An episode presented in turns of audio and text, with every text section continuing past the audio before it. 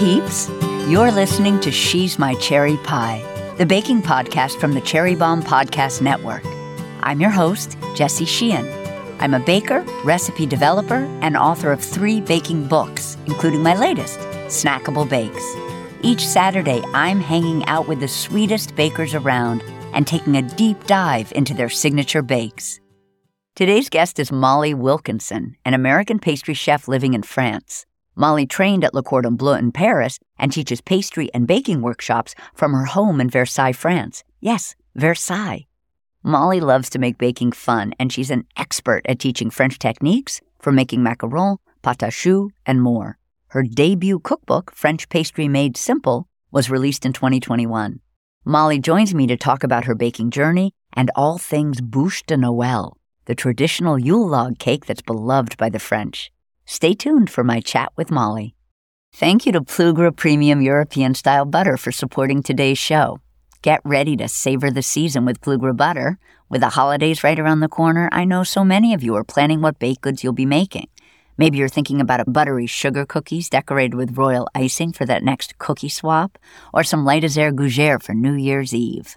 The pastry chefs and bakers I interview for this podcast are the best in the business, and they all agree on one thing when it comes to baking ingredients matter. Plugra Premium European style butter is the perfect butter for your next baking project because it contains 82% butter fat. Also, it's slow churned, making Plugra more pliable and easy to work with. I've been using Plugra ever since my first professional baking job. My go to are the unsalted sticks. I get to control the amount of salt in the recipes, and the sticks come individually wrapped, perfect for precise measurements. Sticks or solid, salted or unsalted, whichever you prefer. Plugra Premium European style butter is the ultimate choice. Ask for Plugra at your favorite grocery store or dash over to plugra.com for a store locator and some delicious holiday recipes. That's plugra.com. Are you looking for a holiday gift for a foodie friend? Well, we have the perfect one a Cherry Bombe magazine subscription. Cherry Bombe is a beautiful keepsake print magazine that features stories and profiles on women in food, recipes you'll want to make, and gorgeous full color photographs. An annual subscription is $100 and includes four issues with free shipping. Or check out the Bombe Squad membership program. Members get invites to member only monthly meetings with networking, first dibs on event tickets, inclusion in the member directory, and more. There are three membership options starting at $50 a year. You can learn more about gifting a subscription or membership at cherrybombe.com. Let's check in with today's guest. So excited to have you on She's My Cherry Pie and to talk bûche de Noël with you and so much more. I'm so excited. You started baking when you were little, sitting on a high stool next to your mom. What kinds of things w- was she making, and what do you recall loving helping her with? It was all the classics. I'm a Southern girl at heart. I'm from Dallas, Texas. And so it was a lot of chocolate chip cookies and brownies. And I think for me, it was a combination of the smells of everything that was being done. But then, of course, the cookie dough. Absolutely. 100%. But despite your, your deep love of baking, which you carried all the way through college, Post college, you became a digital marketer, although you baked on a weekly basis for your coworkers, as bakers do. Was your baking at this point the kinds of things you were making? Was it French inspired yet? Not at all. Not at all. So I remember making a nine layer Martha Stewart cake for one of my roommates at like two in the morning. But it was, it was all American classics. I had never explored French pastry. So I wasn't doing eclairs or macaron croissant, any of those things. It really was cookies, brownies, bars, and layered cakes. And that's about it. So then you quit and you went to Le Cordon Bleu. When you left for France and, and knew you were going to go to pastry school, was it your intention to bake full time when you finished the program? Or were you kind of like, uh, this is something I really want to do. I'm going to take, I'm going to have this experience and see where it leads me? The latter. It was very much so. This is a huge passion of mine. And growing up, it was definitely fostered by the people in my family and my friends and my coworkers. But I never truly thought that it was a job that I could go into. I actually I didn't quit my job immediately.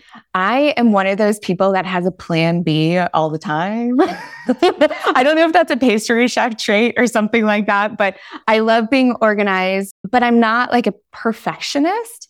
And so for me, it was like I need to have something in play to where if being a pastry chef or cooking doesn't work out, I can fall back on it. And at that time, I'd been working in marketing, so digital marketing for seven years. I moved back home. I saved up to go to the Cordon Bleu. And I even tested it out because I, I'm just, I'm really into research. So I researched for months. And what I was hearing consistently was that a lot of people, they really enjoy baking at home, but making it their career is something entirely different. And so I went to a community college in Dallas I took a semester doing their culinary basic program, three months, wearing the uniform.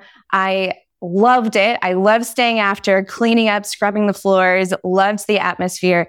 And that's what really pivoted me into going to the Cordon Bleu and trying to see what I could make of it. When I was in marketing, I was a trainer.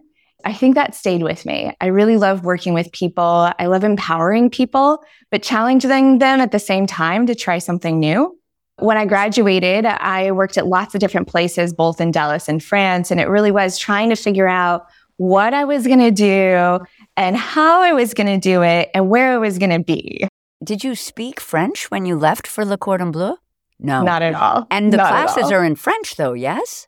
They're in French, but there is an English translator. But the thing to know is that the English translator doesn't translate everything and not perfectly, right? And so I started taking classes while I was there and kept getting better and better. I'm intermediate level now, having been lived, living here nine years. Uh, it's a difficult language. yeah. Oh my gosh. Okay, so you left France when your visa expired after school, but mm-hmm. you came back and you've made France your home. And I wondered, like, are your family and friends, were they surprised? Were like, Molly, what are you doing? Or is that so Molly of you that they were like, oh, yeah, of course she's living in France oh. now? Well, I think for my friends, it was very obvious. It was exactly what you're saying. They're like, oh, yeah, she, they could tell how much I loved it.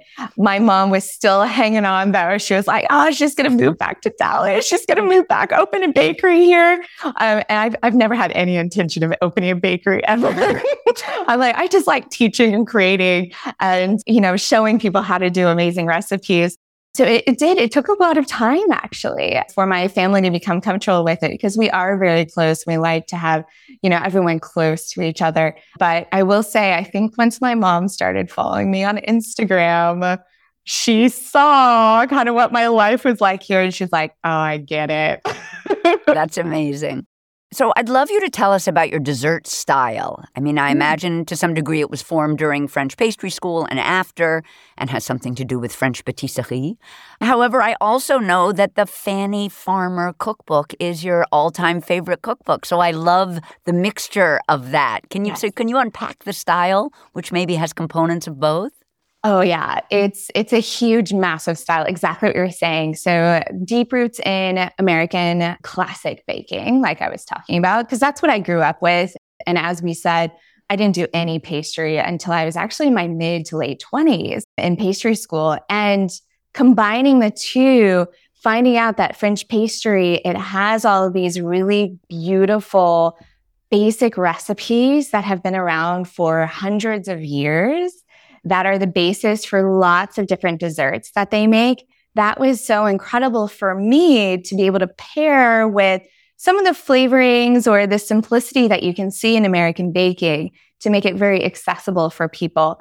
And so I I have gone through this massive journey of figuring out what my style was, which is a bit of kind of bright and fun American but still bringing in that gorgeous elegance, but also multi-layer effect that you have with French pastry in terms of textures and flavors. And I will say it's not a perfect, like it's not a perfect pastry. Like when you see my stuff, I don't mind if something's a little bit out of place. And I think for people that makes it a lot more accessible. Because when you go to Paris or you see these top pastry chefs on you know, social media and the, it is the perfect mirror glaze. It's clean cut, the piping, there's no mistakes.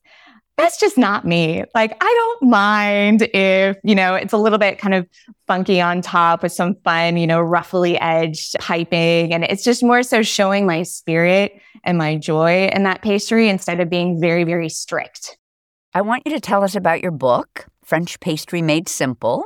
I, mean, I know that it has these 10 foundational recipes, mm-hmm. and then sort of once you master those, the world is your oyster. It sounds like maybe that idea came to you when you sort of started to understand French pastry after school.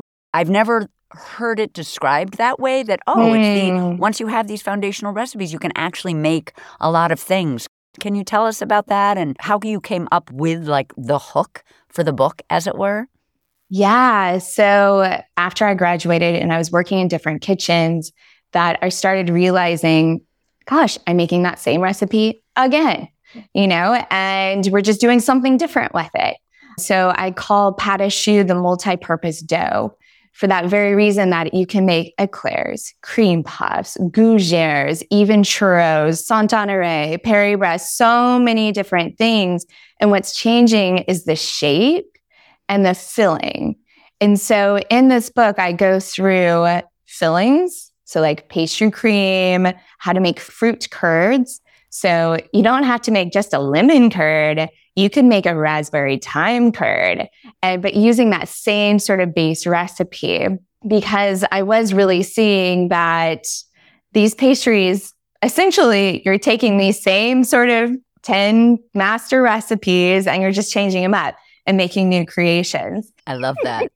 I also love throughout the book all of your tips and tricks, which you say can make the recipes a little bit longer, but in the best, yeah. like hand holdy way as a recipe writer and cookbook author, I don't. I like my recipes to be short, but I really mm. like to hold people's hands because I know as a baker and a consumer of cookbooks and recipes myself, I love it when someone yeah. says, Oh, do this. Oh, the reason it is brown is because of this. I love, love, love that. So I so appreciate all the detail that you I include. feel like I should have put like a little asterisk at the beginning of the book that says, I write how I teach. And when I teach, I am, if I'm teaching an hour and a half class, I am literally talking for an hour and a half. And I'm giving you as much information that is going to be as helpful as humanly possibly for you. And so they are, they're kind of long. Like I can, and the opera cake recipe, I think it's three pages long, but I can teach that in hour and a half, two hours yeah. because the parts aren't hard. It's just, it's a process. You know, there's, I think, six different pieces to it. That's a great segue because I wanted you to tell us a little bit about the teaching you do in France. I know you're making French pastry easy by breaking down recipes and tips and tricks, but I wondered are your students American? Do you teach in English? I know they're all online, either pre recorded or like a in person private class, but who's the student? Yeah, so my students are typically they're American. my my crowd is mostly, I would say, like eighty percent American. I have some Australians. I have folks from Singapore, Austria, all over the world. It's really cool. And it's folks that have tried American baking at home, typically. Maybe they've been to a bakery either in their hometown or they've come to France and they've tried a macaron or an eclair. And they're like, how do I make that? How can I make that at home? And so they're really starting to just dabble into French pastry. And I'm right there with them. And I'm like, you can do it. I describe it in ways that make sense to someone who hasn't started doing French pastry before because the the techniques and the method are they're different. It's not that they're harder. It's just a lot different than you know creaming together butter and sugar adding the eggs and then adding the dry ingredients which is a very very typical process for a cookie or a cake of that matter. And so it is just a step by step breaking it down making it easy. We'll be right back.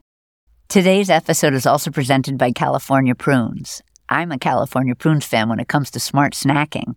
Funnily enough, at the same time we started this podcast, my doctor told me how good prunes are for your gut, your heart, and even your bones. Prunes contain dietary fiber and other nutrients to support good gut health, potassium to support heart health, and vitamin K, copper, and antioxidants to support healthy bones. So prunes became a daily snack of mine. I have them in my cabinet at home, I put them in smoothies, and I bring them with me when I'm on the go because they are perfectly portable. Now let's talk about my true love, baking. California prunes are a great addition to baked goods, especially this time of year. They work beautifully in recipes with rich and complex flavors like espresso, olives, and chilies. And they enhance the flavor of warm spices, toffee, caramel, and chocolate. Consider adding prunes to scones, gingerbread, coffee cake, or any baked good that calls for dried fruit. If you're looking to make some holiday showstoppers, like a fruit cake you make ahead of time, keep prunes in mind when you're assembling the dried fruit you need. They add just the right texture and flavor. Be sure to check out the California Prunes website at californiaprunes.org for recipes and more. That's californiaprunes.org. I've got great news, listeners. Jubilee 2024 is taking place Saturday, April 20th at Center 415 in Manhattan, and tickets are on sale now. Jubilee is the largest gathering of women and culinary creatives in the food and drink space in the U.S. It's a beautiful day of conversation and connection, and I hope to see you there. You can learn more and snag tickets at cherrybombe.com. Now back to our guest. Now I would love to do a deep dive into your bûche de Noël. First things first, can you tell us what a bûche is for those that might not know? Yeah, so a lot of people know it as a Yule log cake. So it's a cake that's in the shape of a log. And it comes from pagan times. It was a pagan tradition in France where they would decorate a log with moss, brandy, wine, a, mushroom. A, li- a literal log in nature, yes? Yes. Exactly, exactly. A log that they go out, they got it from the forest, they bring it in, and they decorate it and make it as beautiful as they possibly could. And then it goes into the fireplace on the winter solstice. And the longer it burns, the tradition goes that the more good luck that you're going to have in the year to come. And so that continued for a very long time. There are a couple of other possible reasons and traditions behind it, as there always are with food history and stories. But we do know in the 19th century, pastry chefs noticed that that tradition was starting to go away and they took a hold of it and said, we're going to make a cake that looks like a log just to kind of keep that symbolism there. And so you do start to see them starting December 1st, not really before that, in all of the bakeries, all the pastry shops here. And even the hotels have a big competition to where they're trying to make the most beautiful one every year. And sometimes it's not even in the shape of a log. You'll see like a bell or a penguin they're quite fun. So it's like a fun thing to go around to, you know, like the Ritz or the um, Georges Lefranc, things like that, and try like the different bûche de Noël every season. And even though the log shape of this cake is just traditional at Christmas, are there like jelly roll cakes? Like, are there kind of cakes like that in French bakeries all year long? You'll see it from time to time, but it really does come out around Christmas time for sure. I feel like people don't realize if you see a Yule log or a bûche de Noël, it looks so beautiful and so complicated. People have no idea how actually simple. It's a simple rolled cake that's mm-hmm. decorated, maybe with some mm-hmm. meringue mushrooms, or you talk about little presents and trees. And I love for your recipe that the instructions are long, but that they contain so much information and text about the textures you're looking for and the tips. So I just mm. I really appreciated that. And you say the whole process takes about two hours, which is really not that. It really long. does. I made two today, actually. I'm in the process of making two yeah. today. I made my first one last Christmas and I was just really so impressed with myself. I could not believe how easy it was and how amazing it looks. It's a uh, really impressive dessert to serve on Christmas. And it is, it's so traditional and it's really fun. And you do the decorations right before you put it on the table as well. So, first things first, we're going to make a Genoise cake. Can you tell yes. everyone what the Genoise cake is?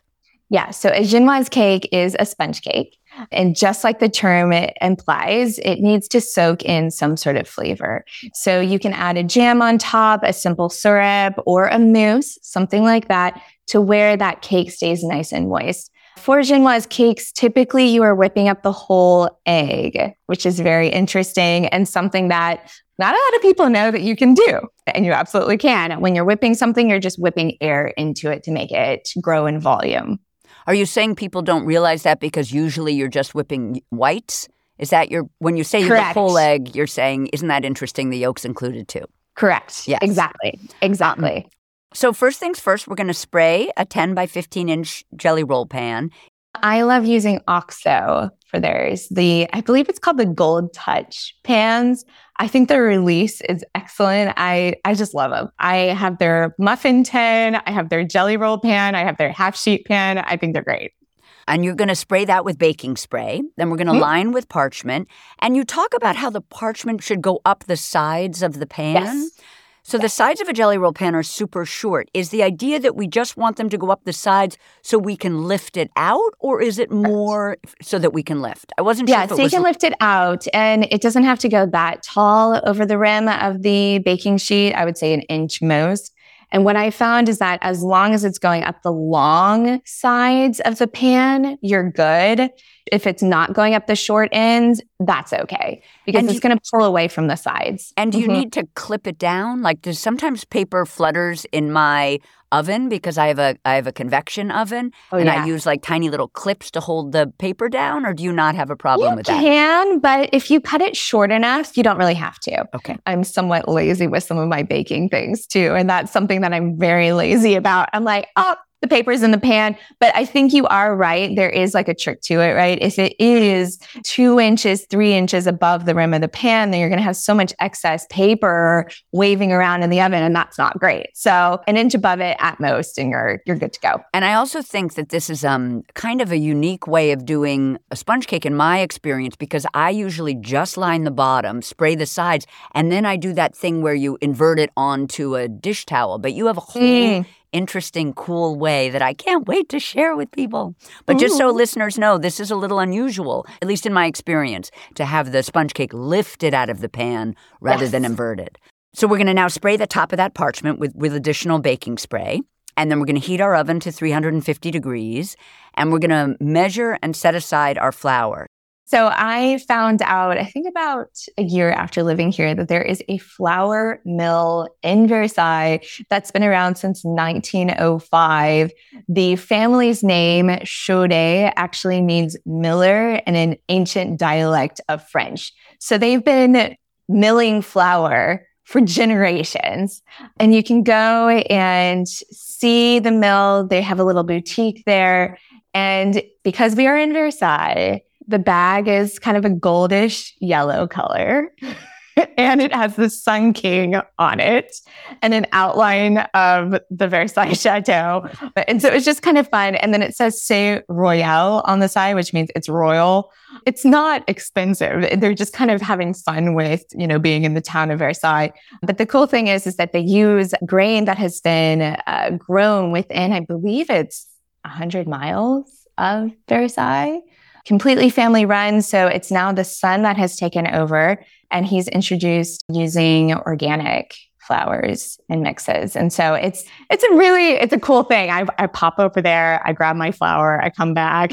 Is it comparable to a King Arthur or another brand of flour that we might find here? So flour is really interesting in France. It's entirely different from flour in the US. And this was a huge problem that I ran into when I was creating my recipes. And I was lucky because at the time I started teaching virtually as well. And so I was able to see how my clients' bakes were coming together. Something that I realized was that oh, I have to take that extra step and have my mom ship me American mm. flour. that makes because, sense. Um, oh yeah, the flour here, so it is by T count. So it's T45, T55, T65, and that refers to an ash count. So what they do is they take a certain amount of flour. I believe it's 50 grams. I can't remember exactly and they burn it and then they weigh the ash. And depending on how much the ash weighs, that is what the, the number indicates. So if you think about it, the finer the flour is, the less the ash is going to weigh. So the lower the number. And then if you get into a higher number, so it can go up to T200 and sometimes I believe even higher, T280, I believe they're using a different part of the wheat grain, right? They're using lots of different parts. It's a little bit coarser. And so that ash weighs more. So typically what is used here is what's T45, which is a fine pastry flour. That would be the equivalent in the US. I develop all of my recipes that they, so they work with all purpose flour in the US just to make it easy. We're going to measure and set our flour aside with a sieve or a sifter. Now we're going to melt some unsalted butter and set that aside to cool in kind of a medium sized bowl at this point or a small bowl for our butter because I know we're going to add a little batter to it in a little while. Yeah, the butter, it should be in just, I, I melt mine in like a soup bowl, like that size. Perfect. Yeah. Now in the bowl of a stand mixer, and is it a KitchenAid stand mixer? What's your what's your yes? I love KitchenAid. in the bo- in the bowl of a KitchenAid stand mixer, fitted with a whisk attachment, or in a large bowl using a hand mixer, we're going to place some room temp eggs, an egg yolk. Why do we need the yolk for for moisture or fat? Yeah. So when I was developing the cake recipe, I was finding that it needed a little something else. And so I reached out to Rose Levy Beranbaum. I love her baking Bible. Her cookbook's incredible. And I chatted with her about it because I'd seen lots of notes in her book about how egg size has changed and how that has actually affected Genoise recipe over the ages because this recipe has been around for a very, very long time. And so by adding that extra egg yolk, you're getting richness, extra richness, and you're getting the amount of egg yolk that you really need in that cake, which you can't get from just adding the amount of eggs that's called for in the recipe. I love this tip you give us. You want these eggs to be room temp. So you say if they're a teeny bit cool, place it in a small bowl of warm water to bring them to room temp, which is a little trick I use all the time. And a great trick, listeners, if you ever forget to bring your eggs to room temp and you need them at room temp quickly, warm water in a bowl does the trick in less than five minutes. Now we're going to whip this egg mixture on medium high speed. And I, I love this note. You say, even though you may be inclined to put your mixer up to high, keep it at medium high. Otherwise, you're going to get these big bubbles forming, which you don't want. That's a great Correct. example of one of your great tips, Molly. Oh, thank you. yeah, that was a really big one. And it's been something that when I've been talking to my American clients, we're so inclined to rush through a recipe. The faster we can do it, the faster we can get it in the oven, the better. And it really, you have to take the time. Like I like to tell people if you're making a French meringue, it can take upwards of eight to 10 minutes. And that's the case with the Genoise cake as well. When you're whipping these up, by whipping them on a medium high speed, you're creating a bubble structure that is formed with lots of little bubbles, which is going to be a lot stronger than large bubbles that are just going to float to the surface and pop. I love that. So we're doing this until the mixture triples in volume, very pale yellow in color, practically white, and almost mousse like and thick in texture. And like mm-hmm. you said, this can take eight to 10 minutes. I love you say set your timer for eight and then look. Yeah. Now we're gonna we lift the beater to check our texture, and this is that ribbon technique. Our batter needs to yes. fall in this slow, thick ribbon, which takes a couple of seconds to disappear. And stay on the top. So stay on top of the structure itself too, like the batter, because you don't want it to just dissolve quickly. So sometimes when I'm showing this, I'll be like, mm, it's getting that slow ribbon like effect but it's not just staying suspended on the top of those whipped eggs as long as I want. Like you should really see a little bit of a ribbon kind of hanging out there. So this creates that sturdy structure and creates the lift in the sponge. Now we're going to sift our flour over our whipped eggs in two additions and gently folding. Are we using a spatula? Oh, I have such a collection of spatulas, and my favorites are the fun ones from Sur La Table. Mm. I think they're just so cute. So I love folding with a whisk. But in this case, I really like a spatula. There's something to it to where I have a little bit more control Another tip with folding in a flour substance into a wet substance is to try to keep that flour in the center of the bowl because if it collects on the sides, it's going to clump up and it's not going to as easily go into the mixture. And so by using a spatula, that can really help out with it. I had never thought about trying to keep the flour in the center, but I think you and I do kind of have a similar folding technique. Mm. I go from the top of the bowl down the center and then around the side. Yes. And then I yes. turn the bowl in the opposite direction to which I'm I'm moving my spatula. Is that kind Correct. of what you do as well? Exactly. And if you think about it, essentially what you're doing is you're bringing what's at the top down to the bottom, then what's at the bottom up to the top. And so if you think about that, you're almost scooping what's on the bottom and bringing it up and then turning at the same time. So once the flour is almost incorporated, you're going to, and I thought this is another great Molly tip. We're going to use our spatula as a scoop, scoop up some of the batter, add it to our cooled melted butter, because you say that that makes it much easier to blend into the batter rather than the thin, dare I say, greasy butter situation. It's nice to have it mixed with the batter. And we're going to mix that up with a whisk. Just to go back to that tip as well, just to explain it even further, when you're mixing together two things, they're easier to mix together when they're at a similar state. So if you think about it, you have this kind of cloudy, fluffy batter, and then you're going to try to add exactly what you're saying, a melty, buttery mixture to it. It's not going to combine very easily. So you can do this with all sorts of different things. I do it with like pastry cream and cakes, like different kinds of cakes. But in terms of a whisk brand, I'm going to be a little, I don't know if you'd say bougie, but I don't know. The ones that I love, and you become very particular about things when you're a baker. I know you totally understand this, is it's Matfer. It's a very French, great brand. There's a couple of fantastic French brands here. It has a black handle and a little bit of a yellow at the bottom of that handle. And I found them at Ed de la around. So it's the cooking supply shop that's been around since probably the 1830s, if I remember correctly. Ina Garten goes there, Julia Child goes there. I love it. And I gotta say, because it has a plastic handle, it just washes really well the metal portion is not falling out of the handle. That just drives me nuts. I had a whisk like that, and I yeah, having a good whisk in your um, your reference, you know, in your kitchen is just it's a good thing. I totally agree. We do become very particular about our yeah, about our equipment. So then we're going to pour this butter mixture into the batter, fold it in carefully. I noticed that there's no salt in this recipe. Oh, yes. Okay. A lot of my clients have pointed that out too. Salt and vanilla in French recipes in particular. So, vanilla is a very easy one to explain. So, vanilla, I don't know, I love it. As an American, I love it. We add it to everything. It's pretty much a complementary uh, flavor that it just goes with, yeah, everything, complements everything. Versus the French methodology behind vanilla is very much so when I'm doing vanilla, I'm doing vanilla and I'm doing it with a vanilla bean. You can find the teeniest, tiniest jars of vanilla extract in the grocery store, but that's it. They're not going to add it to different things.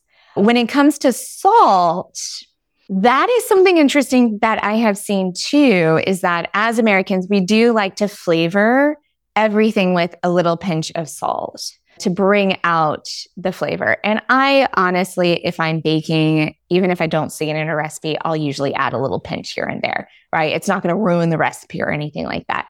For French pastry recipes, you don't always see it in there. So interesting. And I think, yeah, I think it does go back to that same thing of they're just letting those flavors shine.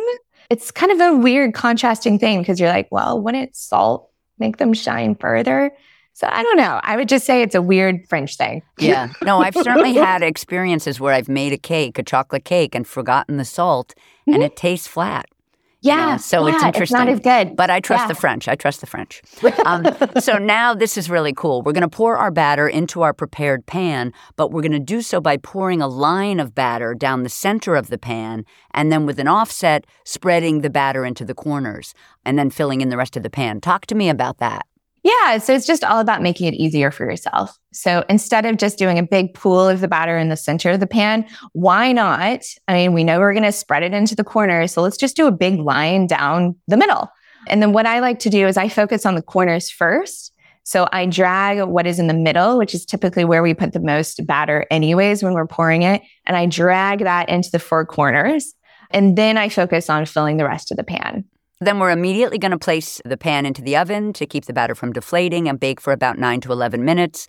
Cake is done when it's lightly browned across the whole surface and pulling from the sides. This is another great t- tip. Once we remove the pan, we're going to cover the cake with a damp, clean tea towel. So, I never knew the damp trick. I have covered before, but usually only because I'm covering the cake so that I can invert it immediately. Mm. So I love the damp trick. Am I like taking a tea towel, putting it under the faucet, wringing it out, and then draping it over? Incredible. Yeah. Incredible. It should sizzle a little bit as you put it in there. So, it, I mean, it shouldn't be sopping wet, right? right? We don't want to get that moisture into the cake. And your tea towel's going to get a little bit dirty. I feel like I always have to say this when I'm teaching it. It'll get a little bit dirty. Just throw it in the washing machine. It's not a big deal. And you say that it's okay if the cloth touches the cake a little bit. Yes. And basically, we're doing this to keep moisture in the cake and to help prevent cracking, which when you roll a genoise, that's a big issue. It's a big thing. Yeah. Yeah. So the added butter in the recipe will help with that, with cracking. Getting the bake correct will help as well.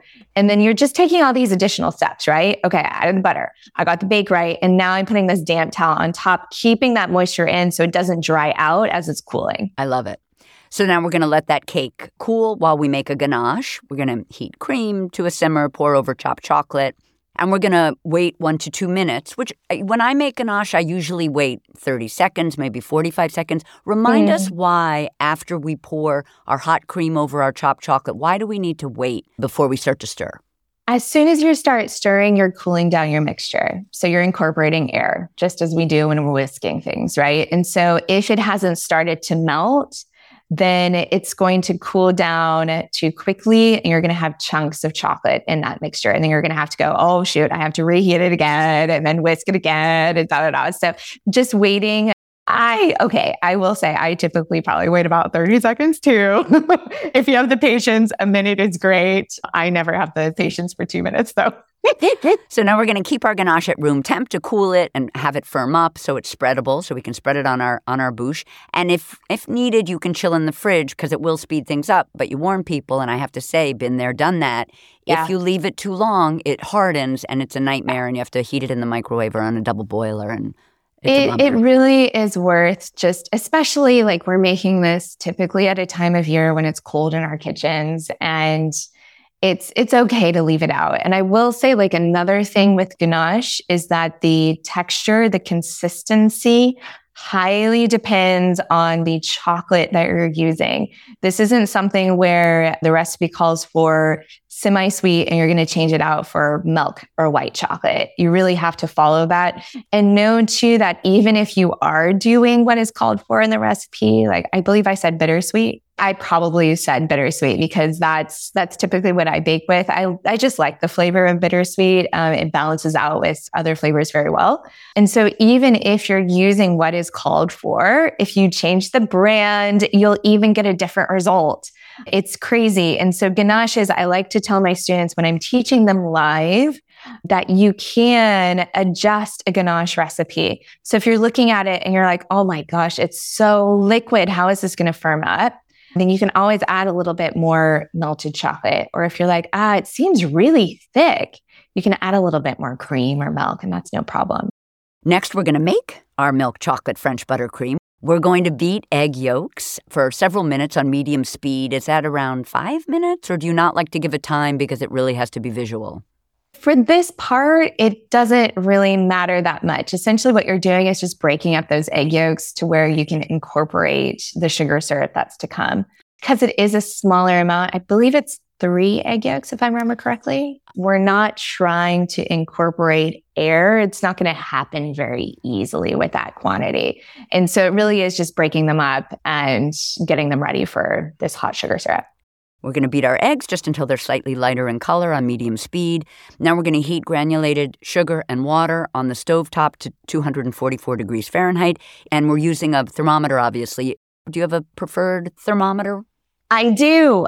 And I got it in my pastry kit when I was at the Cordon Bleu, and it has never failed me.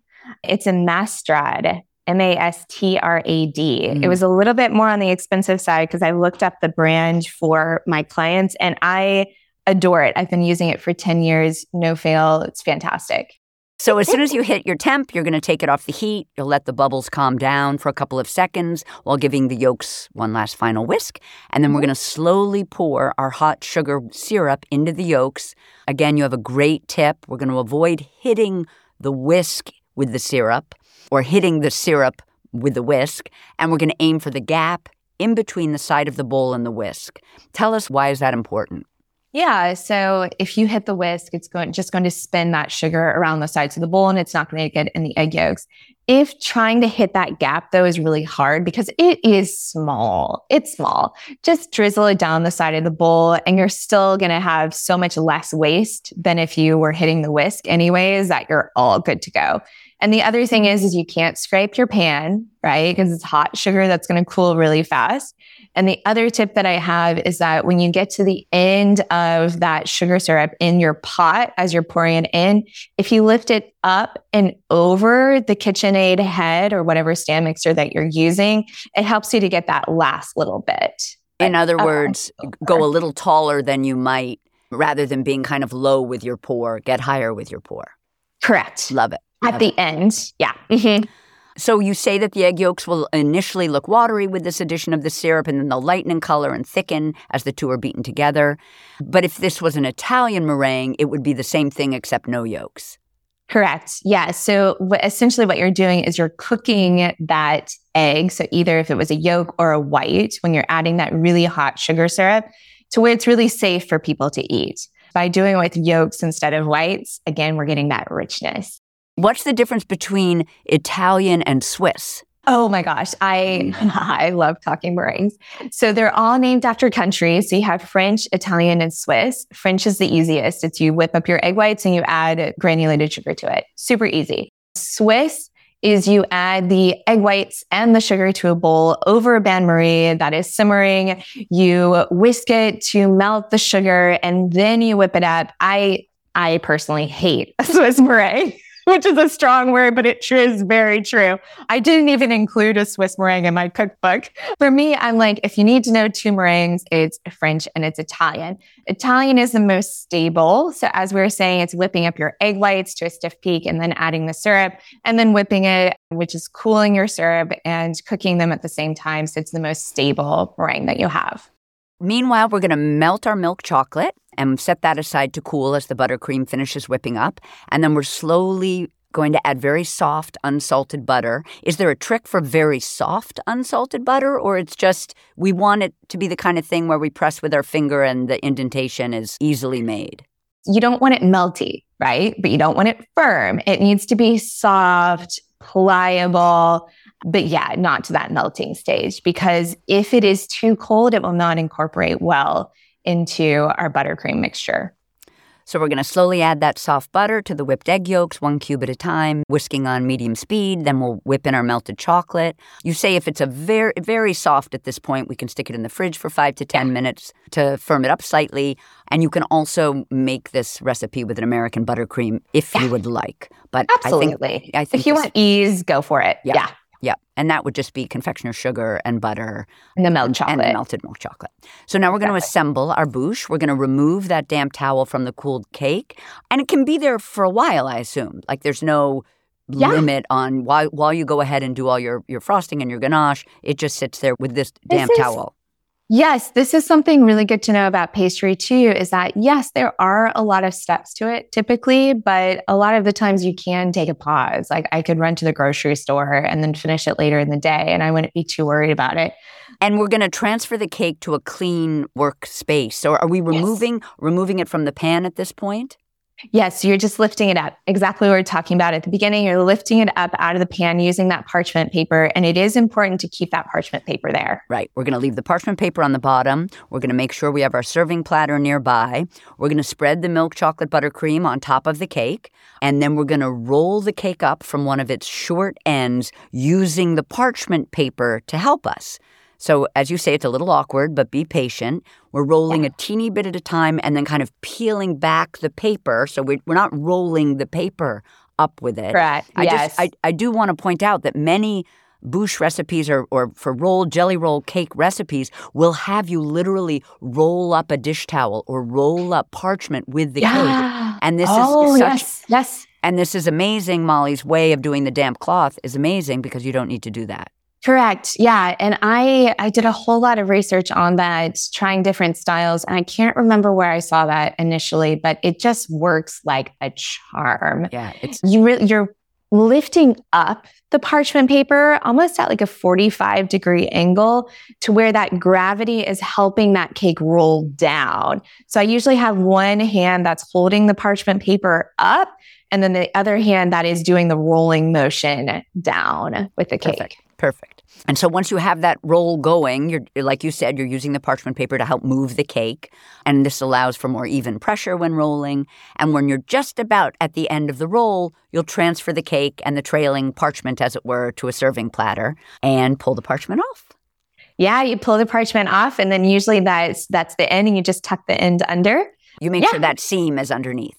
Exactly. Neat, clean, love it. So now we're going to decorate. We'll chill the cake for 15 to 30 minutes to firm up the buttercream that's in the center.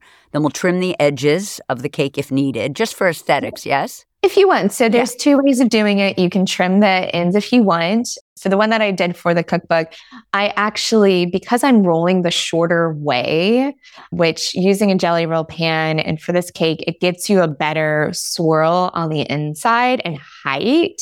I didn't trim the ends off because I didn't want to lose that cake. So instead, I encased them in that chocolate ganache. I love that. So we're gonna we're gonna trim those ends if we want with a serrated knife. Then we're gonna spread our ganache on the outside with an offset spatula.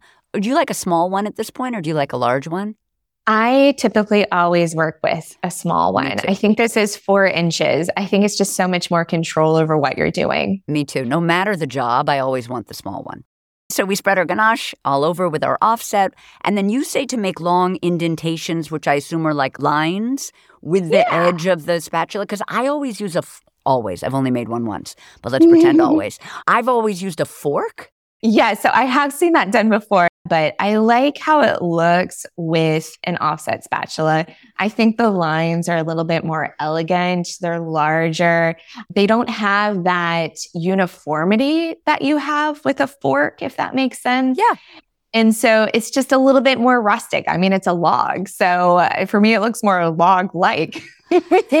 And that when we're doing that, th those indentations are so that it looks like bark. So now we're going to cover the ends as well with the ganache, and we're going to make a swirl pattern with the end of a kebab stick. Is that like a long wooden skewer? Yeah, anything that you have. I actually I have um, paintbrushes that I use just for food, and I typically use that. So any sort of stick or surface, uh, you just want to make a swirl so it's imitating that end of the log. It does help if you wait for just a little bit for the ganache to cool, so you have a more defined line too. Love it. Then you're going to dust with powdered sugar so it looks like snow, and maybe decorate with some meringue mushrooms or acorns or cranberries or whatever you have. Do you then stick it back in the fridge to set everything before serving? Yes, absolutely. Okay. So for this cake, you want it to set in the fridge for at least 30 minutes before Okay. you serve it. Just because that buttercream, especially the French buttercream, is going to be a little bit softer on the inside. It's going to help you get those nice clean cuts and set that ganache as we were talking about. I will say though that you do want to, this is a typical thing with French pastries and French food in general, is that you want it to sit out at room temperature. So it's at the best flavor that it can possibly be. Like you can taste everything a lot better when it's room temp versus cold. Yes, I, I just will come out here. I need to get a t shirt that says this, but I really hate cold cake. Like it really, it Yes. really, really upsets me. Ooh, that's good. So I just want to talk about a couple of recipes from the book. I read that croquembouche is your favorite thing to make. Tell us about why that is. And It's- maybe tell us what croquembouche is in case people don't know. Ah, I love it. So it is the traditional wedding cake here in France. It is a pile of cream puffs that have been dipped in caramel, but then also attached to themselves with caramel in a dome like shape. It is just magnificent, beautiful. And it's also, it's not difficult, difficult, but you are playing a little bit of Tetris with caramel. And so if you're not careful, I mean, it, it can be pretty, pretty difficult, but I like it too because it's very ethereal. So it only lasts for one day. And so when you're making this, you have to make your choux pastry in advance. I typically will freeze them and then pop them in the oven and re-crisp them before I use them. So they're just like they've been freshly baked. You make your pastry cream in advance, right? You fill them on the day that you're going to make it. And then you're making this cone like shape, and you can make it any size that you want from miniatures to huge immense croquembouche structures.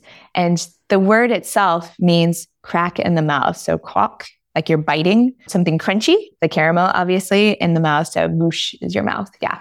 All right, if that's a traditional French wedding cake, I'm renewing my vows in Paris because I really want somebody to give me that on my wedding. and I miss Yeah, we're going to have one. We're getting married in May and we will oh. absolutely be having a croquembouche. That was the one thing that I was like, yes. I love that. I had coconut cupcakes, which are also good. I also love the bombe gâteau because it, it looks so striking and reminds me kind of, it gives me like baked Alaska vibes. I mean, I know without, mm. without mm-hmm. meringue. Mm-hmm. Tell us what a bombe gâteau is.